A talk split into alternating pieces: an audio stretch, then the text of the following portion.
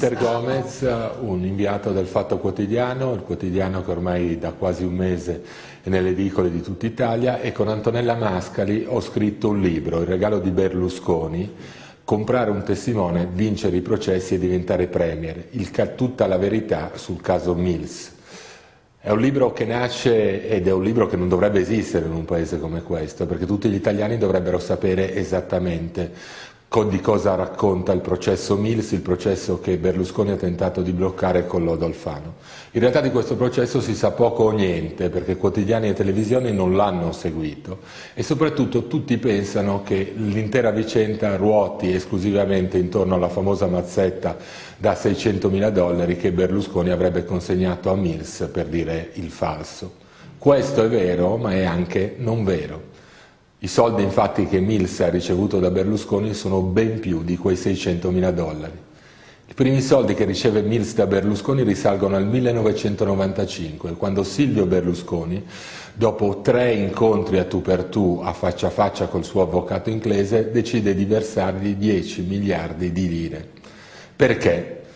Berlusconi ha un problema in quel momento, sta quotando le sue aziende e ha addosso non solo la Guardia di Finanza, i magistrati in Italia, ma anche addosso il garante per le televisioni.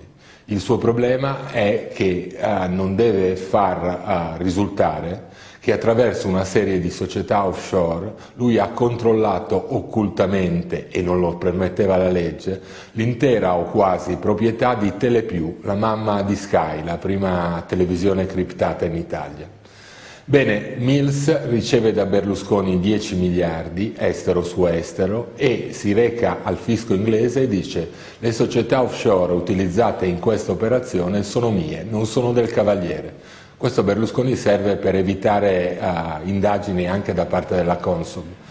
Il bello di questo processo è che nulla viene raccontato da testimoni, tutto viene raccontato da carte.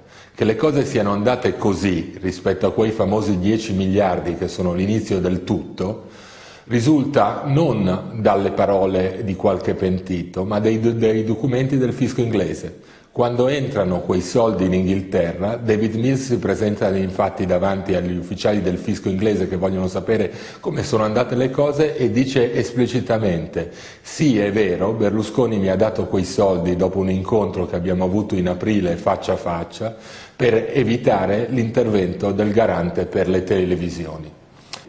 Documenti quindi, un processo esclusivamente documentale che non nasce nel 2000 quando verrà uh, versata la marzetta a, a um, Mills, ma nasce molti anni prima, nel 1991 nel mezzanino di una metropolitana di Milano.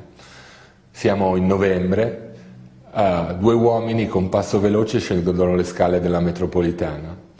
Uh, sono due fiduciari di Bettino Craxi Uh, uno di loro si chiama Tradati e è detto nel Partito Socialista il Quotco di Craxi. Per anni è stato vicino a Bettino e gli ha aperto e gestito conti esteri su conti esteri.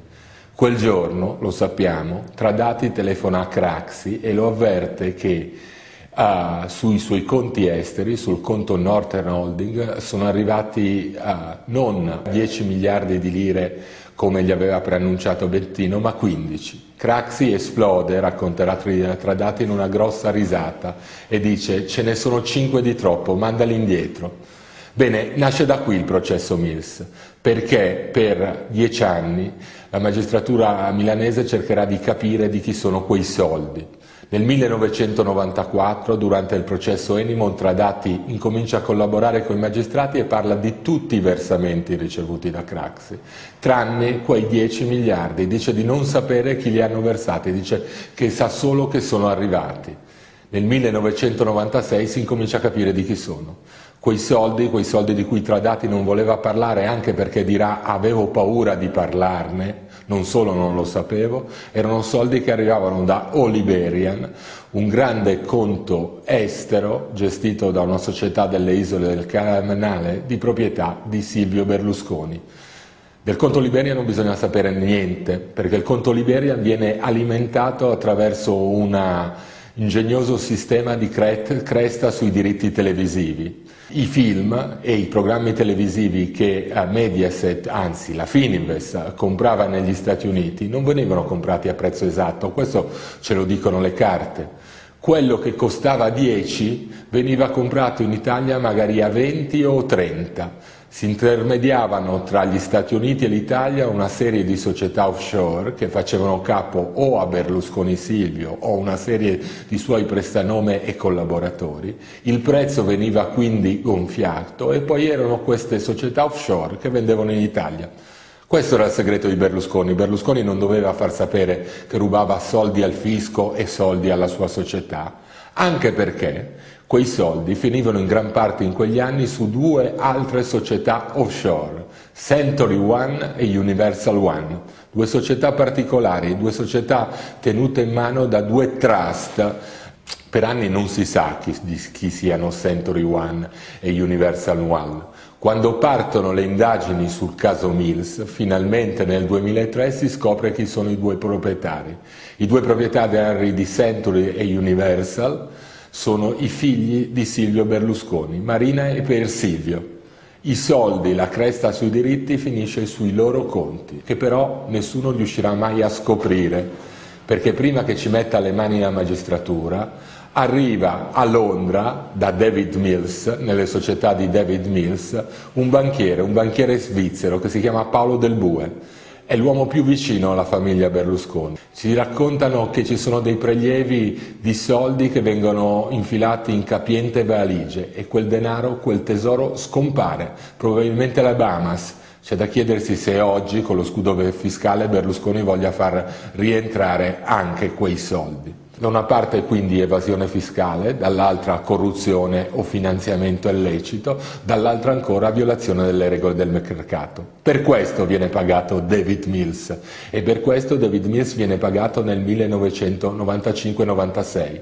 Da quel giorno Mills si trasforma in un testimone reticente e su cosa mente in particolare? Su tante cose, una più importante di tutte, non dice di chi è la proprietà effettiva del gruppo di società estere della Fininvest non dichiarate al fisco.